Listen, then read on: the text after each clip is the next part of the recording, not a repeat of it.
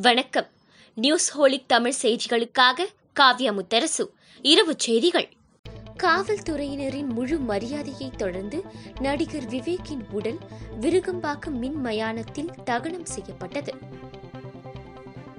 தலைநகர் டெல்லியில் பிரதமர் நரேந்திர மோடி அவசர ஆலோசனை மேற்கொள்ள இருப்பதாக அறிவிக்கப்பட்டுள்ளது. நாடு முழுவதும் கொரோனா பெருந்தொற்றின் இரண்டாவது அலை வேகமெடுத்துள்ளது.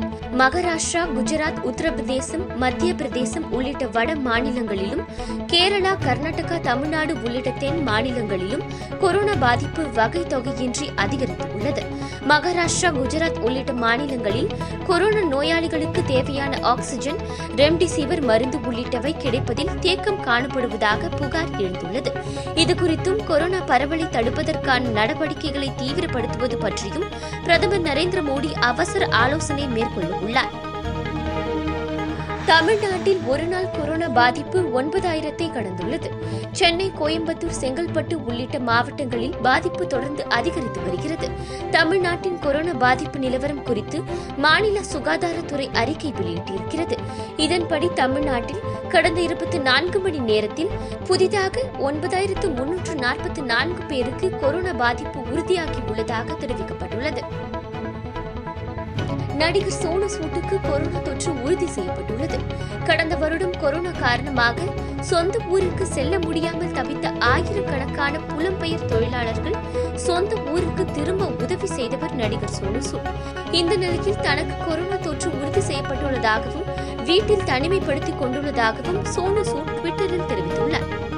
மேலும் முன்பை விட மக்களின் பிரச்சனையை தீர்க்க தற்போது அதிக நேரம் கிடைத்துள்ளதாக சோனு சூட் கூறியிருப்பது ரசிகர்களிடையே நெகிழ்ச்சியை ஏற்படுத்தியுள்ளது. வளிமண்டல மேலடுக்கு சுழற்சி காரணமாக தமிழகத்தில் மேற்கு தொடர்ச்சி மலையோர மாவட்டங்களில் மிதமான மழை பெய்யக்கூடும் என சென்னை வானிலை ஆய்வு மையம் தெரிவித்துள்ளது. அடுத்த நான்கு நாட்களுக்கு மேற்கு தொடர்ச்சி மலையோர மாவட்டங்களில் ஓரிரு இடங்களில் லேசானது முதல் மிதமான மழை பெய்யக்கூடும் என குறிப்பிட்டுள்ளது. பிரபல சமூக வலைதளமான ட்விட்டர் சேவையில் திடீர் பாதிப்பு ஏற்பட்டதாக பயனாளர்கள் குற்றம் சாட்டியதை அடுத்து விரைவில் பிரச்சினை சரி செய்யப்படும் என ட்விட்டர் நிறுவனம் தெரிவித்துள்ளது. சென்னை சூப்பர் கிங்ஸ் அணியின் கேப்டன் எம் எஸ் தோனி தனது இருநூறாவது ஐபிஎல் ஆட்டத்தை சிறப்பாக நிறைவு செய்ததை அடுத்து அணியினருடன் கேக் வெட்டி கொண்டாடினார். மும்பையில் நேற்று நடந்த ஐபிஎல் டி டுவெண்டி போட்டியில் சென்னை அணி பஞ்சாப் அணியை வீழ்த்தி வெற்றி பெற்றது. இந்த போட்டி சென்னை சூப்பர் கிங்ஸ் அணிக்காக தோனி விளையாடும் இருநூறாவது போட்டியாகும். இதனை மகிழ்ச்சியுடன் கொண்டாடிய தோனி கேக் வெட்டி சக வீரர்களுக்கு ஊட்டிவிட்டார்.